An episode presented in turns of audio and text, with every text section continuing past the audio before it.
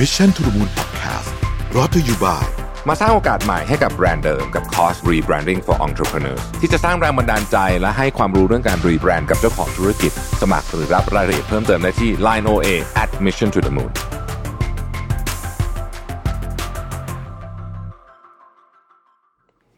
สวัสดีครับยินดีต้อนรับเข้าสู่ Mission to the Moon Podcast นะครับคุณอยู่กับประวิทยานุสาหะครับ วันนี้เพลินเพิ่งไปซื้อ จ้านี้มาใหม่ AirPods Pro นะฮะ แล้วก็เลยนึกถึง Apple ขึ้นมาได้ ก็เลยอยากจะมาชวนคุยเรื่อง Apple หน่อยนะฮะ คือไอหูฟัง AirPods ผมเนี่ยก็ใช้บ่อยมากใช่ไหมจนจริง ๆ มันมันสมบุกสมบันมากให้ตัวเอกอันเก่าอะแล้วก็ใช้มาจนกระทั่งแบบ ตอนนี้มันเจ๋งแล้วอะคือมันมีเสียงแบบตุ๊บตุบตุบอยู่ในหูตลอดเวลานะแล้วก็รู้สึกว่าแบบเป็นของที่ใช้คุ้มมากนะครับ แล้วก็คือผมเนี่ยเป็นคนใช้หูฟังเยอะมาก แต่ว่าอันนี้เป็นอันที่ใช้บ่อยสุดเพราะว่ามันเอาไป ประชุมแบบหลาย ๆ เครื่องสลับเครื่องอะไรอย่างงี้ยง่ายนะฮะมันมันแพรกับอุปกรณ์ Apple ได้ง่ายนะฮะก็คนที่คนที่เคยใช้หูฟังบลูทูธมันหลาย ๆ ยี่ห้อผมว่า ก็ก็ก็จะเป็นคล้าย ๆ กันคือ โอเคแหละ เสียงมันอาจจะอาจจะสู้ยี่ห้ออื่นไม่ได้นะ แต่ว่าเอาความสะดวกเข้าว่านะครับ ก็นะฮะเป็นหนึ่งอุปกรณ์ที่ใช้คุ้มที่สุดก็คือใช้จนเจ๊งไปเลยนะก็เลยนึกถึง Apple ขึ้นมาได้นะครับ ก็เลยรู้สึกว่าเออไม่ได้พูดถึง Apple นานมากแล้วนะฮะวันนี้ไม่ชวนคุยเอ่อกับเรื่อง Apple ซะหน่อย เพราะว่า มีประเด็นที่อยากจะเล่าให้ฟังนะครับ จริงๆ Apple เนี่ยเป็นบริษัท ถ้าพูดถึงบริษัทเทคเนี่ยก็ถือว่าเป็นบริษัทเทคแบบอายุเยอะเหมือนกันนะ คือว่าอายุรับนับรวมมาเนี่ยก็ 46 ปีแล้วนะครับ ถือว่านานอยู่นะฮะนานอยู่ทีเดียวนะครับ จะว่าไปเนี่ย Apple เนี่ยเคยเกือบจะเจ๊งไปรอบหนึ่งนะแล้วก็ทำการ rebrand ครั้งใหญ่เลยนะครับ แล้วก็กลับมาเป็นบริษัทที่ก็ใหญ่อันดับหนึ่งสองของโลกขึ้นอยู่กับว่าหุ้นขึ้นหุ้นลงนะฮะทีนี้ผมก็เลยอยากจะชวนคุยว่า ไอ้การ rebrand ของ Apple เนี่ยเขาทำเพราะอะไรนะฮะแล้วมันมีเรื่องอะไรเกิดขึ้นที่เราเรียนรู้ได้บ้างจากประวัติศาสตร์นะครับ อันนี้ต้องย้อนหลังกลับไป 1976นะฮะ1976เนี่ยหนึ่งเมษายนนะครับสตีฟจ็อบส์กับสตีฟวอซเนี่ยนะครับก่อตั้งบริษัท Apple Computer Incorporated นะฮะตอนนั้นก็ยังหนุ่มๆเหมือนทั้งคู่เลยนะครับแล้วก็ก็เรียกชื่อบริษัทตัวเองสั้นๆว่า Apple นี่แหละนะครับ คือทั้งสองคนเนี่ยมีวิสัยทัศน์ว่า จะเปลี่ยนวิธีที่ผู้คนมองคอมพิวเตอร์นะครับ ซึ่งสมัยก่อนเนี่ยคอมพิวเตอร์นะปี 1976เนี่ยมันก็เป็นแบบเครื่องใหญ่ๆ mainframe อะไรเงี้ยนะฮะแล้วก็ไม่ได้เป็นอุปกรณ์ที่คนทั่วๆไปเนี่ยเข้าถึงสักเท่าไหร่นะครับถ้าใช้เปรียบเทียบกับตอนนี้อาจจะเป็นแบบโอ้เปรียบเทียบไม่ได้แต่ สมมุติว่านึกถึงว่ารถยนต์ขับเองแล้วกันนะผมว่าคล้ายๆ รถยนต์ขับเองตอนนี้คนส่วนใหญ่ก็ยังไม่ได้เข้าถึงใช่ไหมครับ ก็มีคนจำนวนหนึ่งที่เข้าถึง แล้วก็ ภาพที่เราจินตนาการว่าวันหนึ่งรถยนต์จะขับเองทั้งเมือง มันไกลมากเหมือนกันเนาะสำหรับวันเนี้ยนะฮะแต่สตีฟจ็อบส์กับสตีฟวอสเนี่ยก็ก็วันนั้นเขาก็จินตนาการถึงว่า คอมพิวเตอร์นี่มันจะเล็ก แล้วก็ราคาแบบไม่แพงจนเกินไป พอที่คนจะซื้อไว้ที่บ้านได้นะครับ ซึ่งในวันนั้นต้องถือว่าก็เป็นเนี่ยคล้ายๆกับเราคิดถึงเรื่องรถยนต์ขับเองวันนี้แหละนะฮะความสำเร็จของ Apple ในช่วงแรกนะฮะคือคอมพิวเตอร์ที่มีชื่อว่า Apple II นะครับอันนี้ต้องบอกว่าเป็นคอมพิวเตอร์ที่ปฏิวัติอุตสาหกรรมเลยก็ว่าได้นะครับ เพราะว่ามันเป็นคอมพิวเตอร์ที่มีกราฟิกสีเป็นครั้งแรกนะฮะก็สร้างความตื่นตาตื่นใจให้กับผู้คนเป็นอย่างมากนะครับ เริ่มต้นเนี่ยช่วงปีแรกๆ ปี 1978 2 ปีหลังจากก่อตั้งเนี่ย Apple มียอดขาย7ล้าน8แสนเหรียญนนะฮะก็เพิ่มขึ้นมาเป็น 117 ล้านเหรียญจาก Apple II นี่แหละนะฮะในในเวลาเพียงไม่กี่ปีนะครับ1980นะฮะก็ก็เป็นปีที่ Apple เข้าจดทะเบียนตลาดหลักทรัพย์ด้วย นะครับ ซึ่งก็ถือว่าเร็วมากนะ เพราะว่าเริ่ม 1976 ใช่ไหมครับ 1980 ก็คือ 4 ปีนะครับ ก็ listed นะฮะ ก็ถือว่าเร็วมากทีเดียวนะครับ ช่วงนั้นก็คือขาขึ้นมากนะฮะ ต้องบอกว่า Apple ก็เป็นที่จับตามองในยุคนั้นเลยนะฮะ ในยุคในยุค 80s นะฮะ แต่ว่ามันมีการเปลี่ยนแปลงหนึ่งที่สำคัญนะครับ ก็คือสตีฟวอสเนียเนี่ยออกจากบริษัทในปี 1983 นะครับ เพราะว่าเบิร์นเอา เขารู้สึกว่าเขาหมดไฟนะฮะ อันนั้นก็เป็นจุดสำคัญจุดเปลี่ยนสำคัญหนึ่งอีกจุดหนึ่งนะฮะก็คือตอนที่สตีฟจ็อบเนี่ยไปดึงตัวจอห์นสแคลลี่ซึ่งตอนนั้นเป็นประธานบริษัทของเป๊ปซี่โคเนี่ยนะครับที่มีประโยคว่าแบบคุณจะขายน้ำหวานมาตลอดชีวิตหรือจะมาเปลี่ยนโลกอะไรประมาณนี้นะฮะก็ตอนนั้นไปเอาตัวจอห์นสแคลลี่เนี่ยมาเป็นประธานของ Apple นะครับทีนี้ตอนมาแรกก็ยังไม่มีอะไรนะฮะแต่ว่าพออยู่ไปอยู่มาเนี่ยปรากฏว่าความเห็นไม่ค่อยลงรอยกันนะฮะสตีฟจ็อบส์กับจอห์นสแคลลี่นะฮะก็ เกิดการโต้เถียงกันครั้งใหญ่เลยนะฮะใครเคยดูหนังเรื่องสตีฟจ็อบส์เนี่ยก็น่าจะจำฉากนี้ได้นะครับ ในที่สุดเนี่ยก็สตีฟจ็อบส์ก็เหมือนโดนบีบให้ออกจาก Apple นะฮะพันเก้าร้อยแปดสิบห้านะครับก็ก็คล้ายๆกับว่ามีการล็อบบี้คณะกรรมการอะไรแบบนี้นะฮะในสุดซีจ็อบก็ออกไปนะฮะหลังจากซีจ็อบออกไปเนี่ยช่วงแรก Apple ก็ยังไปได้ดีนะฮะในช่วง 5 ปีแรกนะครับ แต่ว่าบริษัทเนี่ยเริ่มเข้าสู่ขาลงอย่างจริงจังเนี่ยช่วงปี 90นะฮะ1990 ถึง 1996 นะครับตอนนั้นเนี่ยมากับแชร์ของ Apple เนี่ยลดลงอย่างหัวภาพเลยนะฮะแล้วก็ Microsoft เนี่ยกลับมาครองตลาดได้อย่างแข็งแกร่งมากนะครับบริษัท Apple ตอนนั้นเริ่มขาดทุนนะฮะจนมีหลายคนคาดการณ์ว่าไอบริษัทเนี้ยที่เคยเป็นแบบสตาร์เนี่ยก็คงจะเจ๊งในไม่ช้านะครับจนในปี 1997 นะฮะคณะกรรมการของ Apple นะบอร์ดของ Apple ก็ตัดสินใจว่าเฮ้ยจะต้องขอความช่วยเหลือจากสตีฟจ็อบนี่แหละนะฮะตอนนั้นสตีฟจ็อบไปทำหลาย ๆ อย่างแล้วนะฮะโดยเขาได้รับการเชิญกลับมาเป็น interim CEO นะฮะหรือว่า CEO ชั่วคราวนะครับสตีฟจ็อบส์ชอบเล่นมุกนี้บอกว่าเป็น i CEO เหมือนกับชื่อ iPhone นะฮะ i มาจาก interim นะครับตอนนั้นสตีฟจ็อบส์เองก็ก็ก็เปลี่ยนแปลงบริษัทเยอะมากนะครับอาจจะเรียกได้ว่าเป็นการ rebrand ครั้งใหญ่ก็ได้นะฮะตอนนั้นก็เปลี่ยนโลโก้นะครับอะไรอย่างเงี้ยตัด SKU ของสินค้าแบบมโหฬารในสมัยก่อนก่อนที่สตีฟจ็อบส์จะกลับมาเนี่ย Apple มีมีสินค้าเยอะมากนะฮะ เขาก็ตัดออกหมดเลยนะฮะเหลือไม่กี่อย่างนั้นเองที่โฟกัสจริงๆนะครับแล้วก็ 1998 1 ปีหลังจากกลับมาก็เปิดตัว iMac นะฮะนี่แหละก็เป็นคอมพิวเตอร์ที่แบบมาสร้างความเปลี่ยนแปลงเรียกว่าจุดพลังของการต่อสู้ของ Apple ให้กลับมาอีกครั้งหนึ่งนะฮะเป็นคอมพิวเตอร์ที่สวยงามแล้วก็ใช้งานได้จริงนะครับแล้วตอนนั้นเป็นการเปลี่ยนแปลงโลโก้ครั้งใหญ่นะถ้าใครยังจำได้นะแฟน Apple น่าจำได้สมัยก่อนโลโก้ Apple นี่เป็นสีรุ้งนะครับ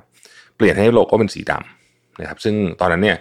ก็มีการถกเถียงพอสมควรนะแต่ว่าเขาไม่ได้เปลี่ยนแค่โลโก้เขาเปลี่ยนลักษณะของการของการนำเสนอสินค้าด้วยนะครับทำให้มันดูเท่ดู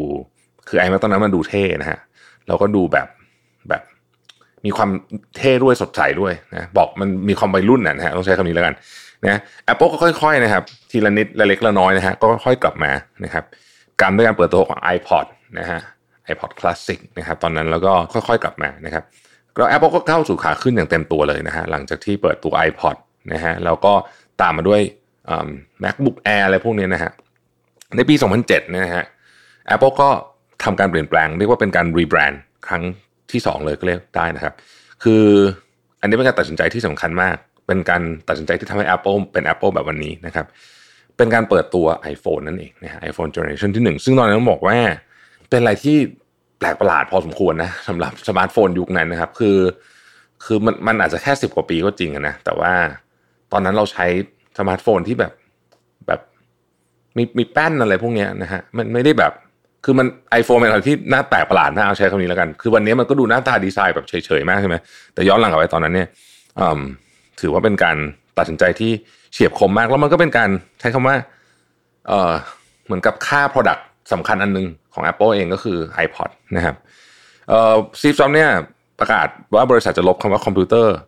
ออกจากชื่อบริษัทด้วยนะครับ จากเดิมเนี่ยชื่อ Apple Computer Incorporated ให้เปลี่ยนเป็น Apple Incorporated เฉยๆนะครับ โดยจอบให้เหตุผลในการตัดสินใจครั้งนี้เอาไว้ว่า Mac iPod Apple TV และ iPhone สินค้าทั้งหมดนี้ มีเพียงเครื่องเดียวเท่านั้นที่เป็นคอมพิวเตอร์ดังนั้นเราจึงเปลี่ยนชื่อนะครับนอกจากการเปิดตัว iPhone แล้วเนี่ยนะครับ การเปลี่ยนชื่อกะทันหันเนี่ย Apple นำโลโก้ขาวดำมาปรับปรุงให้ทันสมัยกว่าเดิมด้วยนะฮะก็จะมีความสดใหม่ของของของโลโก้ Apple มากขึ้นนะครับ และการตัดคำว่าคอมพิวเตอร์ออกเนี่ยก็เหมือนเป็นการเปลี่ยนภาพจำของ Apple นะฮะว่าไม่ได้เป็นบริษัทที่ผลิตคอมพิวเตอร์เป็นเครื่องๆอะนะฮะอีกแล้วนะครับ แต่ว่าเป็นบริษัทที่แทนนวัตกรรมแห่งอนาคตนะครับ ซึ่งต้องบอกว่า iPhone เนี่ยก็เป็นสินค้าที่สร้าง Apple มาเป็นทุกวันนี้เลยก็ว่าได้นะครับ เพราะว่าหลังจากที่เปิดตัว iPhone เนี่ย ผ่านมาเอ่อสิปีนะครับ ขายไป2,000กว่าล้านเครื่องนะครับ ซึ่งต้องบอกว่า iPhone เนี่ยเป็นรากฐานสำคัญในการต่อยอดสินค้าหรือว่า ecosystem ของ Apple ไม่ว่าจะเป็น Apple Watch หรือแม้แต่กระทั่งไอ AirPod ที่ผมซื้อมาเนี่ยนะคือทุกอย่างของ Apple เนี่ยจริงๆมี iPhone เป็นอาจจะเรียกว่าเป็นศูนย์กลางก็ว่าได้นะครับ แล้วก็เป็นสินค้าที่ที่ต้องบอกว่า proprietary คือ Apple ออกแบบ OS เองนะครับ operating system เองต่างๆเอง จนกระทั่ง ระบบมันมีความลื่นสมูทนะฮะต่างๆนานาพวกนี้นะครับ จริงๆสตีฟจ็อบเนี่ยเป็นจีเนียสทั้งเรื่องของใช้คำว่าทั้งเรื่องของนวัตกรรมเทคโนโลยี แล้วก็เป็น genius ด้าน marketing ด้วยนะครับ คือเป็น genius ทั้งสองอย่างจริงนะเพราะว่า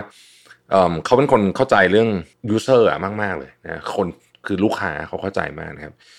ทีนี้เนี่ยโอเค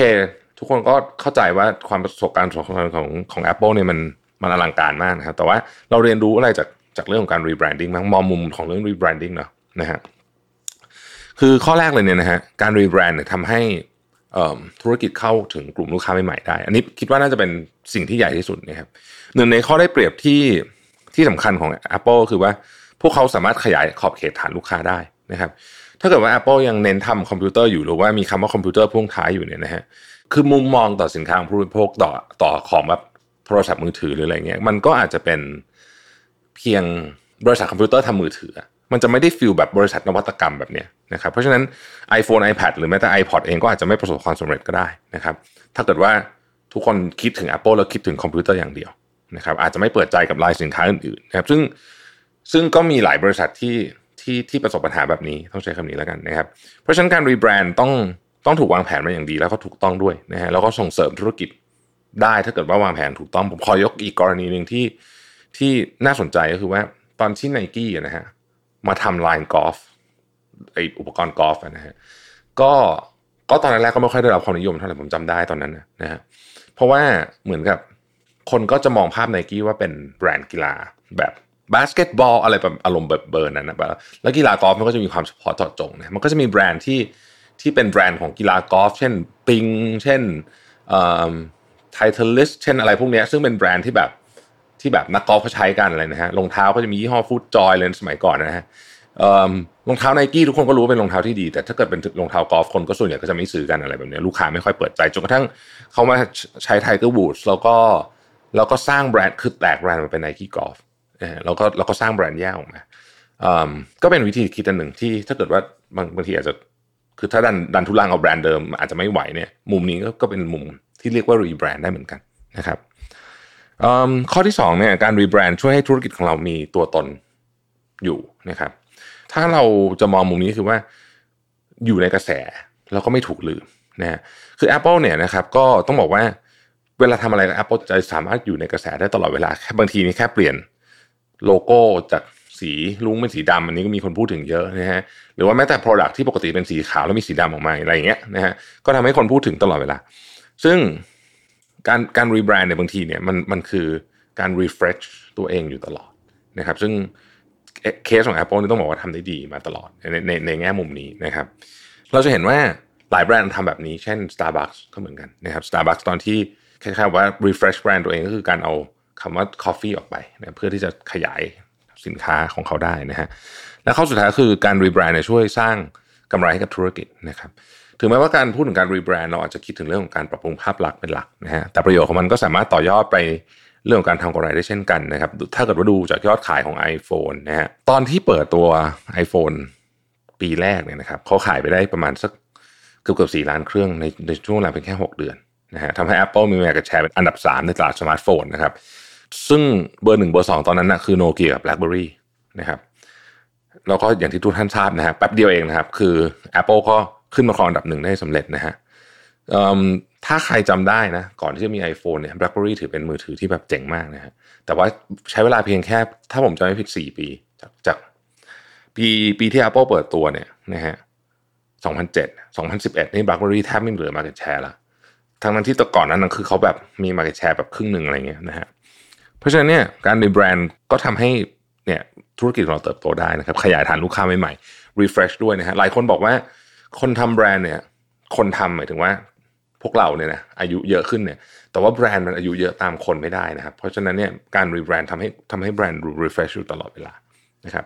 เราก็คงพอจะเห็นแล้วว่าการ rebranding เนี่ยสำคัญขนาดไหนกับธุรกิจในยุคนี้นะฮะซึ่งเราจะได้ยินคำนี้บ่อยนะครับอะเป็นช่วงขายของนะฮะคือผมเองเนี่ยจริงๆก็ผ่านการ rebrand มาด้วยตัวเองด้วย แล้วก็ศึกษาเรื่องนี้มาค่อนข้างจะ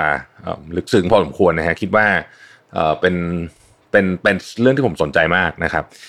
เรามีคอร์สใหม่นะฮะของ Mission Academy ชื่อ Rebranding for Entrepreneurs นะครับสร้างโอกาสใหม่ให้กับแบรนด์เดิมนะฮะอันนี้เป็นคลาสเรียนสด onsite นะครับก็ถ่ายทอดจากประสบการณ์ของผมเองนะครับแล้วก็แขกรับเชิญพิเศษรับรองได้ว่าในคอร์สนี้เนี่ยทุกคนจะได้องค์ความรู้แบบเข้มข้นนะครับ เรื่องของการ rebrand ทั้งเรื่องของข้อควรทำข้อเอ่อเรียกว่าข้อควรระวังต่างๆนานานะฮะ ก็เหมาะสำหรับเจ้าของกิจการนะครับธุรกิจ SME Startup หรือว่าใครก็ตามที่สนใจเรื่องของการ rebrand เนี่ยนะครับอาจจะเป็น brand manager ก็ได้เนี่ยนะฮะภายในคอร์สเนี่ยทุกคนจะได้รับความรู้ที่นำไปต่อยอดได้มากมาย แล้วก็เอิ่มเป็นเรื่องที่ผมคิดว่าเป็นการถ่ายทอดประสบการณ์ที่ที่บางมุมผมไม่เคยเล่าที่ไหนมาก่อนนะครับแล้วก็จะได้เป็นโอกาสในการ update trend การตลาดใหม่ๆนะฮะเพื่อนำไปใช้ในยุคสมัยที่เปลี่ยนแปลงไปด้วยนะครับ รวมถึงขั้นตอนแล้วก็เทคนิคการ rebrand ที่นำไปใช้ได้จริงนะฮะสำหรับคอร์ส rebranding for entrepreneurs เนี่ยนะฮะนี่พาขายของอย่างเต็มที่เลยนะฮะสร้างโอกาสมาให้กับแบรนด์เดิมนะครับ ลองเข้าไปดูได้นะครับ ตอนนี้มีราคา early bird อยู่นะครับที่ 19,000 บาทนะฮะจากราคาปกติ 24,000 บาทนะครับ อันนี้1ถึง14 ตุลาเท่านั้นนะฮะแล้วเราก็มีจำนวนจำนวนจำกัดเพียง 50 ท่านเท่านั้นนะครับ เดี๋ยวผมแปะลิงก์ไว้ให้ใน description หรือว่าจะไปถามใน Line OA admission to the moon ก็ได้นะครับ การรีแบรนด์เนี่ยเป็นหนึ่งในผมคิดว่าเป็นสิ่งที่ต้องทำอยู่เรื่อยๆนะฮะ refresh rebrand เนี่ยแล้วก็ถ้าทำได้ดีเนี่ย มันจะทำให้ธุรกิจเนี่ย หาที่ที่ไปที่ใหม่ได้เสมอนะครับ ขอบคุณที่ติดตามนะครับ เราพบกันใหม่พรุ่งนี้ สวัสดีครับ Mission to the Moon Podcast Presented by มาสร้างโอกาสใหม่ให้กับแบรนด์เดิมกับคอร์ส Rebranding for Entrepreneurs ที่จะสร้างแรงบันดาลใจและให้ความรู้เรื่องการรีแบรนด์กับเจ้าของธุรกิจ สมัครหรือรับรายละเอียดเพิ่มเติมได้ที่ Line OA at Mission to the Moon